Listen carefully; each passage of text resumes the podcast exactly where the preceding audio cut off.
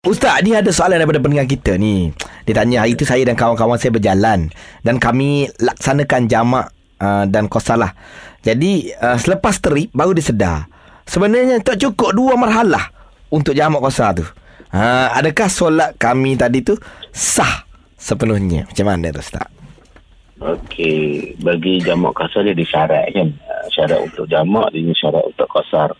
Dia eh, jamak lain, kasar lain. Jamak ni menghimpunkan solat.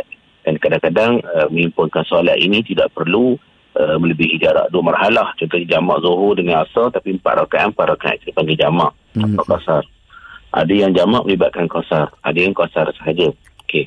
Jadi jamak dan kasar ni ialah melibatkan uh, marhalah. Uh, mesti melebihi dua marhalah sebab himpun dua solat dan juga mesti melebihi uh, jarak apa ni dua marhalah. Dua marhalah ni ada istilah ulama. Kalau kata 90 km lebih. Ma- Macam-macam kau, macam-macam pandangan. Tapi saya mengambil pandangan 80 km ke atas, 81 ke atas. Dah Oh. boleh jamak kasar. Apa? Takribi kalau tak sampai pun sebagai ulama fiqh kata boleh 70, 70 lebih kilometer dekat 80 kan. Hmm. Dan memang perjalanan itu menyusah, apa, menyusah dan menyukarkan. Atau benda ni kena himpun semua hadis. Okey. Sebab dia detail tentang angka figure ni berapa kilometer ni sebenarnya takribi kata ulama hadis. Betul. Kata ulama fiqh agak-agak lebih kurang sebab dulu di, diukur pakai serta. Dia pakai jengkal kan. Maka serta se- hasta seseorang Hasta, tak hasta. sama. Jenuh tu, Ustaz.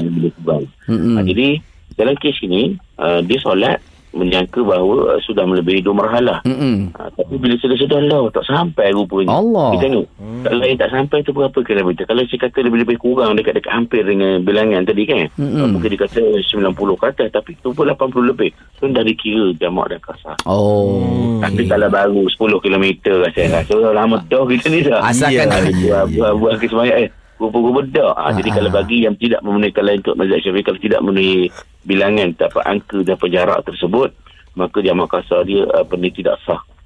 Ha, dia kena yang ada solat semula kalau wak- waktu ada kalau waktu dah dah melangkaui maka dia kena Kodok kotak lah. sebab apa tidak uh, tidak mendapati, mendapati memenuhi syarat-syarat uh, jamak kasar antaranya mesti melebihi dua Dua marhalah. mahalah. Oh, jelas lah. Jelas Ustaz. Ustaz. Terima kasih banyak lah Ustaz eh. Okey. Sama. Itu kalau tak semaya lagi tak tahu buat kita tu.